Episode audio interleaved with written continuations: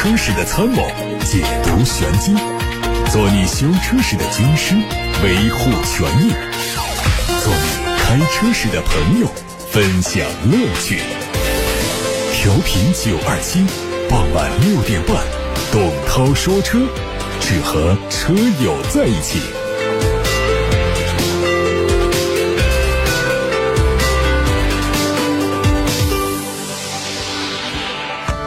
各位好，我是董涛，欢迎在下班的路上听董涛说车节目直播。可以把选车用车的问题发送到直播间来，热线电话开通了八六八六六六六六，还有董涛说车微信公众号也可以留言。先看新闻，日前国务院常务会议决定实施六个方面共三十三项措施，涵盖税费减免、金融支持、促消费和有效投资等多个层面，努力推动经济回到正常轨道。其中第四条第一项阶段性减征部分乘用车购置税六百亿元的消息一出，可以说直接引引爆了整个国内的汽车行业。对于这一次车辆购置税减征政策呢，主管部门还没有公布实施期限、具体惠及车型以及力度等细则。但是多方猜测，六百亿元将在今年年底之前发放完毕。业内多数人士认为，这个政策可能主要瞄准的是二零二二年之内购买的燃油车。目前，新能源汽车已经同时享受到购车补贴、购置税免征等优惠政策。另外，新能源车企还有大量的订单没有交付，再新增政策补贴，实际拉动的作用是有限的。之前有媒体报道说，长城汽车可能会推出燃料电池乘用车的独立品牌。接近长城汽车的知情人士透露，长城已经完成对燃料电池乘用车的产品规划，并且计划以独立品牌推出，产品定位是高端。该人士还表示，长城汽车燃料电池乘用车品牌以及产品已经在内部准备就绪，原计划今年二季度之内推出，但是因为疫情因素呢，估计要推到年底。而针对上述消息，长城汽车官方暂时还没有做出回应。新款林肯飞行家正式上市，三款车型的售价区间是六十点三八到七十六点三八万元。因为是年度小改款，它的外观变化几乎可以忽略不计。亮点就在于新款把第二排座椅的坐垫做了加长、加宽、加厚，扶手的长度也有所增加，头枕也做了升级。第二排座椅还标配了电动调节，下放了加热通风的功能，新增了座椅声控复位的功能。配置上升级了第三代的智行互联，支持 OTA 升级，新增了月光女神形象的智能语音助理，并且丰富了语音控制功能。另外还新增了香氛系统和十分模式。十分模式就是实现中控屏动画加音乐加香氛加氛围灯加座椅按摩联动。另外还有 V2i 车路协同的功能。动力还是全系用 3.0T 加 10AT。别克的全新纯电动概念 SUV 将在六月一号开幕的2022别克品牌日全球首发。这将是别克基于奥特能平台打造的第一款作品，用的是新一代的驾驶辅助系统，还有全新一代的 VCS 智能座舱。从预告图看，这款概念车会采用别克面向新时代的全新设计语言，化繁为简，突破传统，拥有流畅的造型和高效通透的空间布局。有消息说，广汽本田的新款奥德赛。在 Elite 版将在八月份上市销售，这个版本可以理解为奥德赛的运动版，它是二加二的四座布局，这是最大的看点。动力还是二点零升的混动，只是在车身上增加了一些运动化的元素。从此前的申报图可以看到，前格栅由横幅的样式调整为黑色的蜂窝状，上方的镀铬装饰条更宽，熏黑尾灯和全新款的轮毂也是让人耳目一新。奥德赛算得上是第一款把混合动力系统用在 MPV 上的车型，事实也证明了混动系统在 MPV。上是成功的，不过。无论奥德赛还是艾力绅，在豪华性上总感觉有所欠缺。那么这一款版本的到来，能不能在这方面有所加分，还是要看看市场的表现。小鹏汽车的董事长何小鹏在一季度的业绩电话会议上透露，首先是中大型纯电动 SUV 小鹏 G9 会在今年的三季度上市，在四季度实现大规模的交付，接着会在明年推出两款新平台的车型，届时旗下产品将会完成对十五到四十万元区间的全覆盖。此前。前已经有消息说，二零二三年小鹏会推出 C 级车的平台和 B 级车的平台。新平台会采用更加先进的制造工艺，比如说超大型的一体化的压铸。目前已经有网友拍到了小鹏全新跨界 SUV 的路试照片，这款车很可能就是基于全新平台打造的新车型。一汽大众 ID.4 Cross 新增了一款纯享限量版，是车系的入门级产品，售价十八万七千三。新增车型外观内饰没有明显变化，电池组的容量五十五点七千瓦时。C LTC 工况下的续航里程四百二十五公里，并且配备了智能液态冷却和低温加热管理的系统。从整个车系的价格来说，纯享限量版的售价是入门定位，但是比如说车联功能、L2 级别的驾驶辅助功能等核心配置并没有缺少，只是缺少了一些舒适配置，比如说电动尾门、座椅加热，整体性价比是要高于标准续航的两驱版本的。雪佛兰创酷 RS 已经上市，三款车型的售价区间十万九千九到十二万八千九。外观在 RS 运动套件的加持下，看起来更加运动，并且增加了全新的橙色颜色。而内饰是全新的设计，用了十点二五英寸的双联屏，黑色内饰上加上了红色的缝线点缀，提升了一些运动氛围。全新的小雪 OS 智能车联系统支持无线 CarPlay，并且提供了 OTA 远程升级。动力是一点五 T 的四缸机配 CVT。听说长安正在对 C 五八九系列乘用车生产线做技术改造，这个项目是为逸动系列的升级版而来，也是长安的最后一款纯燃油车。车身的长度不变，宽度轴距加大，高度降低，整车自带更加的运动。而动力会用一点五 T 配七速的双离合变速箱，参数相比现款的一点四 T 没有变化。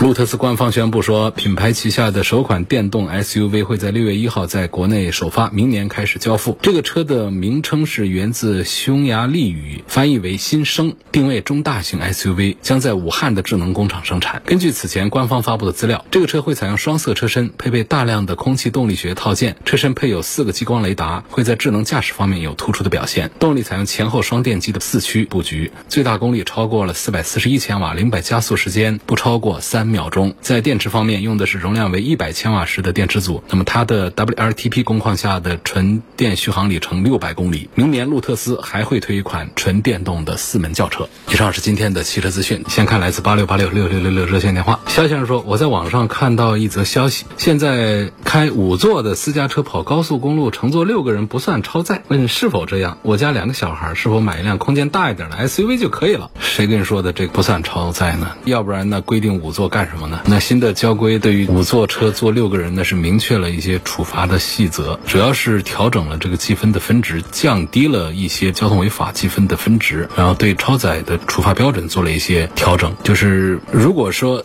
你开的是五座车，那标准的就只能坐五个人；如果五座车坐六个人呢，它就相当于是超载百分之十到二十，这个就会被扣三分，罚两百到五百元。新的交规它提到，就是超载百分之十到二十就会扣三分，超百分之二十就会扣六分，超百分之五十就会扣十二分，是按照这个来说。那么从四月一号实施的新交规来说呢，对超载是降低了处罚要求的，就对于超载百分之二十以内的，并不会。做出处罚，但是超载百分之二十到五十的，那就会被扣三分。就是说，同样是五座车，新交规实施之后呢，坐六个人就等于超载百分之二十，就会罚三分，罚两百到五百块钱。所以对比以往的规定呢，只能说是相应的降低了处罚的标准，并没有说是取消了六个人的这个超载这么一个条款。家里两个小孩想买一个大一点的 SUV。来解决一家几口出行的问题啊，我觉得恐怕还是得考虑六座、七座的 MPV 优先，然后考虑六座、七座的 SUV，而不能简单的考虑一个空间大一点五座的 SUV 就搞定了全家六口人出行的问题。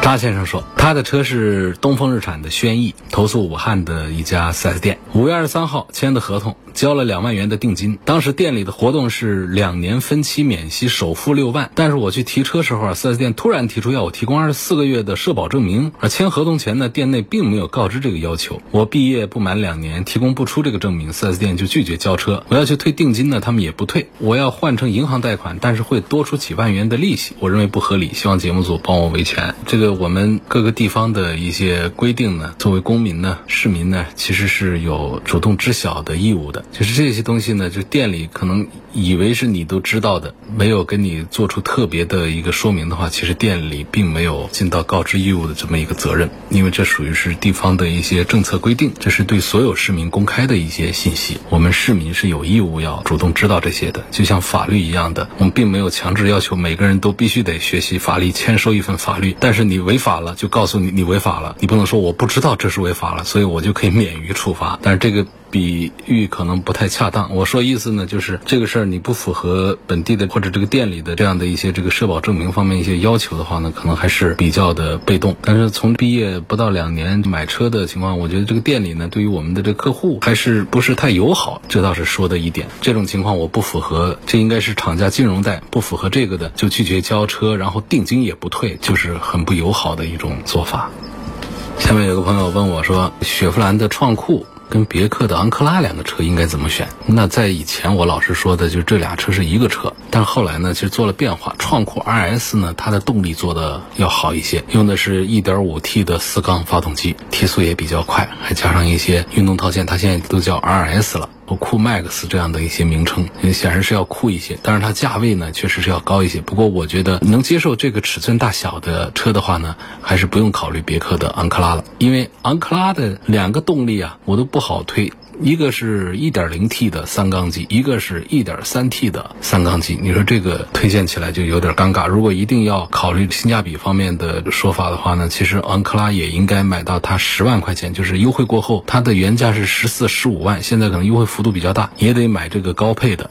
一点三 T 的三缸机，那个一点零 T 的还是太慢太慢了一点。那么这个价位呢，实际上我们优惠之后，高配的别克的昂克拉呢，实际上我们是可以买创酷的低配的，创酷的 RS 一点五 T 的 CVT 酷，这个呢其实就是一个十万块钱的一个价位。那么这个在动力上呢，明显的就是高了一个规格，不仅是多了一口缸，动力也更强，开起来也会更快。可能在配置上呢，会稍微的有一些缩水，但是总体上的那些安全配置啊，都是差不多的。所以这两。车当中呢，我赞成第一是考虑雪佛兰的创酷，第二个呢，在创酷当中最低配的那个 1.5T。为什么说这两个车是一个车呢？他们刚出来的时候，其实就是一个通用集团底下的两个子品牌做的两个同平台的三大件的都一样的两个车，一个是别克的昂克拉，一个是雪佛兰的创酷。后来呢，两个品牌的销量形式也不一样。那么雪佛兰其实拿出了更多的老点儿的东西来把这个它旗下的各款车型的性价比提升，希望它的市场占有率能够更好一点。否则的话呢，品牌上的差距，雪佛兰和别克之间还是有。虽然是同样的车，那别克就好卖一点，雪佛兰就卖的差一点。这个雪佛兰的市场就很难做。所以呢，同样的一个车，它会把动力方面做的要更好一些。这样的例子在其他品牌里面也会有一些。你打比方说像一汽大众，一汽大众旗下的挂大众标的车呢，它用的是一套动力，然后再加上双离合的变速箱这样的东西。那么一汽大众。旗下有一个捷达这个品牌，那么它要在市场上站稳脚跟，这个品牌本身也就弱一些、新一些。那么同样平台的车型，它除了外观内饰上做一些不同之外，它还要做什么呢？它就是把大家有心理障碍的双离合变速箱给弃用，它就用六速的手自一体的变速器来争回一些市场。所以这个在同一个集团底下，不同的品牌可能做的是一样的车，但是呢，那个品牌弱一些的。它往往会在配置上做得更高一些，在价格上做得更低一些，它就会体现出这种性价比更好的优势来。有个网友说：“涛哥晚上好啊，我的车上呢买了一个固体香膏，用了几天呢，发现那种香味儿会让人头晕，所以果断的把它扔掉了。但是香味儿在车里三十天了，始终无法散去。问有没有什么好的解决办法？固体香膏这个东西大家还是慎重买啊，它就是膏状香水，主要成分呢就是香精。”香精加上蜂蜡这样的东西，正规厂家生产的固体香膏呢，对人体无害。但是如果它使用劣质原料来制作固体香膏，它的成本会很低。它的利润会很高，就有可能导致我们的呼吸道受到刺激这样的危害。有一些不敏感的还好，有些商家为了盈利，用人工合成的香精来做实心香膏。人造香精当中可能就含有工业香料，它就有很多化学成分。你要是很敏感的人的话呢，这些成分在挥发之后，长期的被吸入人体，就可能对呼吸道产生刺激。皮肤敏感的还可能会引起皮肤瘙痒啊、红疹啊这样的过敏的症状。所以使用固体香膏在车里这么密封的小空间的时候，千万不要。图便宜，只要有香味儿，咱就在车上整一个。应该尽量的选择有生产许可证的、有正规厂家标注、有品牌标、有商标的这样的纯天然的香膏，避免对我们的身体产生不良的影响。其实香味儿啊，跟臭味儿是一样的，它都是一种空气的污染。只是呢，我们人的嗅觉呢，对香味儿呢感觉更友好一些，对臭味儿呢感觉不友好一些。实际上，它们的本质都是对我们纯净空气的一种污染。本质都是这样子的。那么我们在这个车厢里头，除非我们有好的香水啊、香膏啊，我们使用一下，否则的话呢，就正常的保持车里原来的这种气味，有皮革的味儿啊，有橡胶的味儿啊，有一些纤维的这样的味道，其实它是正常的。如果它有新车的刺激性的味道，你得通过开窗慢慢的挥发，慢慢的散去，或者说通过其他的一些分解的手段来处理，而不能说简单的掩耳盗铃。用香氛和香膏来掩饰，其实香膏掩饰之后呢，这是有危害的。香膏本身是个危害，掩饰了那种甲醛那种刺激性的那种感觉之后呢，还让你觉得这车里味道挺好。你就少开窗，你在里头吸入的有毒有害气体更多，对我们身体啊其实是更大的伤害。相反，你如果不用这些有毒有害的香膏，不仅是减少了这种有毒有害香膏对我们人体的危害，那么车里的这个味道比较重，我们经常开窗，少在车里待着，对我们人体是不是也有好处？所以就是相当于说有缺点，不管是车也好，人也好，有缺点呢，咱们不要遮着掩着，应该是把它暴露出来，咱们。该修正的修正，该改的改，不能改的呢，大家注意就是扬长避短，而不能说我把它给掩饰起来，掩耳盗铃，这个可能就不是一个明智的做法。所以这个固体香膏的话题就是这样的。那么买这个汽车用品呢，我打个广告，我推荐大家还是关注一下咱们交通广播官方办的车品电商平台，就叫做九二七。汽车商城，阿拉伯数字的九二七汽车商城，通过微信去搜就能找到，上面有很多的车品，琳琅满目，覆盖着我们新车旧车的所有的需求。有位网友问，希望分析一下别克 GL 六和大众探影这两个车选谁比较好，谁更节油一些？GL 六好多人不一定熟悉，别克旗下的一款小 MPV，GL 八呢是大型的 MPV，它这个呢是一个座位还是有六个，有三排。但是车子长度、宽度，包括高度都要小一些的一个车，六个座位还是坐得下六个人。但是车子本身它确实还是要小一号，而且这个车呢，就感觉从外观看呢，有点没长开的那种印象啊。这是我说外观的这个印象。这个大众的探影呢，是正常的一个小型的 SUV，它也很小，但是这个座位呢，很常规的五个座位，也很少有人拿这两个车放到一块来做对比的。虽然说他们在价位上是差不多的，都是在十万出头。这么个价位，但确实这两个车的用途上还是区别比较大的。问题是选哪个比较好的话呢？就是如果我们是有多人乘坐的需求的话呢？可以考虑一下别克的 G R 六，否则的话呢，主流的选项还是看这样的正常一点的 S U V 五个座位的。至于说哪辆车更加节油一些的话呢，这显然是探影要更加的节油一些，因为首先它在动力的设计上就小一些，然后它在配变速箱上面呢，配那种七速的干式的双离合变速箱，尽管这不是我推荐的，但是呢，它的节油效果肯定是要更加的突出一些。不管是它的自然吸气的那个一点五升的，还是一点二 T 的，还是一点四 T 的。就是这样的节油效果都是更有保障一些。G R 六呢，它配的是六速的手自一体的变速箱，从官方发布的综合油耗水平上来看呢，都比探影是要高一些。而且我们也能够想象，它本身这个马力数还不小，这个三缸的一点三 T，涡轮增压之后马力大了，它的油耗自然也会升高一些的。所以如果单纯的从节油这一个维度上来讲的话呢，G R 六的油耗肯定是比大众的探影要更高一些。刚才这位。提问的朋友还跟我又发来一条信息，说下车了，没办法听广播了，不是自己开的车是吧？就问这个 G R 六和大众探影选哪个比较好？我的回答估计他都没听到。继续来看下一个问题，这位网友姓陈。那它要从耐用性、故障率这方面对比一下东风的 E70，还有别克的威兰。应该说这两个车可能大家是不是都不大熟悉？E70 大家应该熟啊，这个街上网约车跑的比较多的。作为网约车，它的耐用性上应该还行的。但是现在在私家车市场上好像没办法买到吧？别克的威兰呢，有威兰六小一点的，也有威兰的七，然后它有纯电动的，也有插电式混合动力的。这个就是对市场对家庭用车的一个销售了。但是这个车呢，在市场上呢，能见度特别的低，我对这个车也是不大敢做推荐。通用虽然说对于将来的纯电动产品的规划非常的强大，但是在当下我们推荐纯电动车的时候，还是老是想不起来通用家族的产品。我觉得对陈先生来说，这两个产品似乎都应该再慎重的考虑一下。还有问送。送的 Plus DM-i 跟同价位的 SUV 来做对比，是个什么样的一个说法？比亚迪的宋 Plus 这是很走量的一个产品。呃，宋 Plus 这个车呢，虽然说尺寸不是特别大，但是我们试驾发现它车内的空间营造的还是很不错。另外呢，它用的这个平台呀、动力啊各个方面，对应它这个十万出头的价位来说，竞争力还是比较强大。因为我们的自主品牌通常在这个四米七左右车身的产品上呢，做到十万出头的价格的，往往在动力和配置这个单元上，它不像宋 Plus 做的这么好，所以这个宋 Plus 它的销量表现也还是很不错。另外，这个车在安全配置方面，在一些舒适配置方面做的也是满满当当的。像十万出头的产品，什么车道偏离啊、车道保持啊、道路交通标志识别啊、主动刹车啊，全都带了。除了盖板的不带，其他的都带了。然后其他一些舒适配置也都是比较齐全，所以宋 Plus 这个车值得一看。董涛说车的微信公众号上呢。今天发了一篇文章，也提醒大家上去看一看。标题叫“燃油车的挣扎”，又有几款经典车型停产。当然说这是可能停产啊，就是既然我们放出来说可能停产，我估计也就八九不离十了。我们看看大家有没有自己觉得可惜的那种熟悉的车。第一台车就是大多数车友心目当中的白月光马六，马自达六啊推出之后一直很有人气的啊。老款马六停产之后呢，很多人都说遗憾。国产版的阿特兹呢，也因为一马的解散。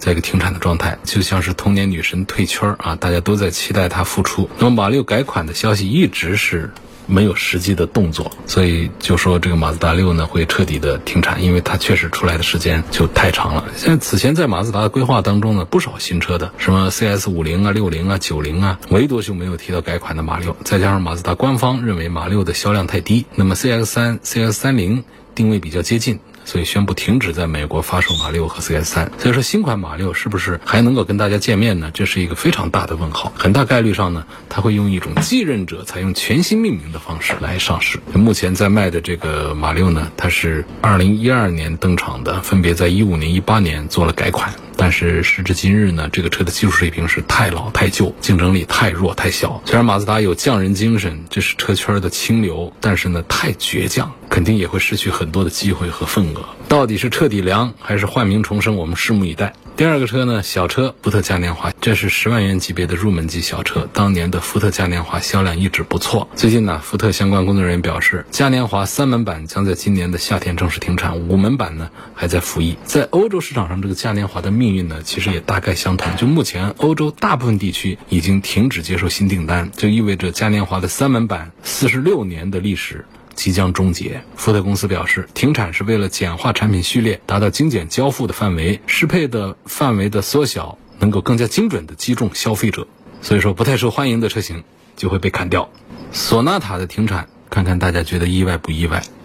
曾经它性价比是很出色，B 级轿车当中很受欢迎。现代公司也不是没努力，二零二零年还推出了第十代索纳塔，销量有过一段时间的回升。在二零二一年呢，全年。才只卖了八千多，这就不行了。跟辉煌时期的销量相比呢，是差了十倍多。那么在今年三月份月销量就只有一百多辆，二月份只卖了六十几辆，已经毫无存在感了。本来计划换代的车型呢，那据说就搁置下来了，也就不对它做换代了，就不搞了。除了索纳塔本身已经失去市场呢，现代公司也不打算把精力再放在燃油车上了。跟不少传统车企一样，现代宣布从二零三五年开始只生产电动车，因此传统燃油车的研发。会逐步停止。如果真的停产呢？目前在售的时代索纳塔就会成为这个车系三十七年历史当中的最后一款。另外还有一个车呢，就好多人不认识了，也许听说过，Grand C 四毕加索。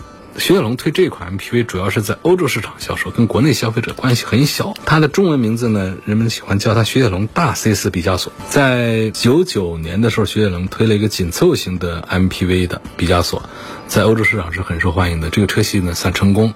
然后呢，零六年推出 C 四毕加索，同时增加了一个七座版本，就是刚才说的 Grand C 四毕加索。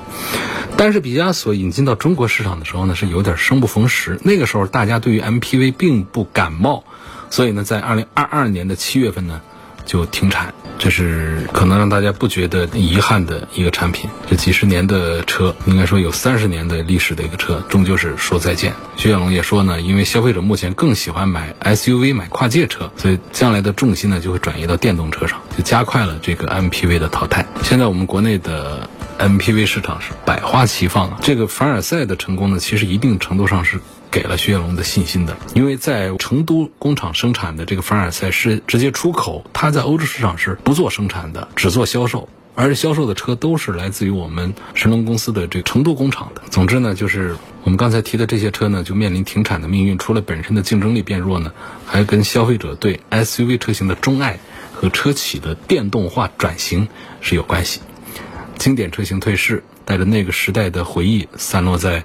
历史的长河当中，可能有的人觉得可惜，有的人觉得无所谓，因为根本就不关心，也没听说过。姚先生问：二零二二款的东风本田的 CRV 什么时候上市？前几天我看到一个信息，说是今年的九月份上市。这九月份是一个什么时间段呢？据说可能是北京车展挪过去的一个时间。北京车展本来是四月份嘛。因为北京的疫情问题，就挪到了下半年。下半年有说法就是在九月份左右或者八月份怎样，但是也可能那个时间呢，刚好是成都车展的一个时间。然后再往后呢，还有一个广州车展，但是这现在就说不清楚。我觉得大概率确实是会在今年的下半年新款的 CRV 上市，值得大家关注一下的。下一个话题，这是一个二手车的估值发过来已经有一会儿了。二手的别克昂科威2016款的 2.8T 四驱精英版开了六万公里，十万落地，贵不贵？差不多吧，正常价。这个车公里数倒是不大啊，一六年六万公里，看车况的话呢，这个精英版大概从八万多到。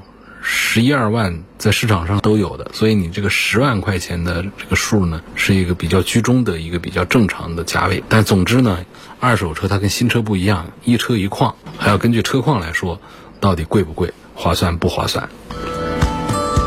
有问涛哥，你的节目有没有线上直播？当然是有啊。不说董涛说是全媒体平台吗？蜻蜓啊、喜马拉雅、九头鸟这些平台上都在线上直播啊，正在直播当中啊。我们通过车载收音机来听董涛说车的朋友，其实已经是越来越少了，因为随着大家的收听习惯在变化，更多的人比较习惯于通过网络收音机这些平台来听节目的直播，而且还有很多朋友喜欢通过董涛说车的全媒体平台来收听往期节目的重播音频，那都是剪掉了广告路况之后的。纯粹说车的单元，每天基本上都在做上传，是很容易查找到相关的节目的内容的。希望说一说标致四零八，不是说新款了吗？啥时候出？不知道啥时候出。他就问从油耗啊、故障啊、舒适各方面说一说标致的四零八。标致车和雪铁龙的车。往往都是一样的，但是呢，他们在调教上会出现一个标志更倾向于运动，呃，雪铁龙更倾向于舒适的这么一个取向。所以，标致四零八，你说它有很好的舒适性呢，这也谈不上。然后，这个车的故障率方面呢，我觉得标致的故障还是有一些的。我们节目当中平时看到的投诉，涉及到像神龙旗下的雪铁龙和标致的，我觉得印象中的标致好像是要多一点的。从油耗、发动机、变速箱质量各方面评价一下。别克君威的 2.0T 智享型，这个品牌目前销量不好，售后方面有没有保障？这个你别担心了啊。通用这么大个集团，它在售后方面不至于说像一些小品牌一样的电萎缩呀，把电关掉啊，导致大家到时候没有地方做售后维修，这个担心不必要有。至于说君威这个车子它的销量不好呢，有品牌的一些原因，还是有一些口碑上的原因，主要还是跟它的这个发动机、变速箱的匹配，就是九速的那个变速箱的口碑不大好，就导致这个君威在。B 级车里面现在完全边缘化，没有声量。大家在买二十万的 B 级车的时候，很少有人再去考虑到别克旗下的产品了。今天就说到这儿，感谢大家收听和参与。董涛说车每天晚上都有六点半到七点半直播，错过收听的，通过董涛说车的全媒体平台收听往期节目的重播音频。他们广泛的入驻在微信公众号、微博、蜻蜓、喜马拉雅、九头鸟车架号、易车号、微信小程序梧桐车话等等平台上。我们下次节目再会。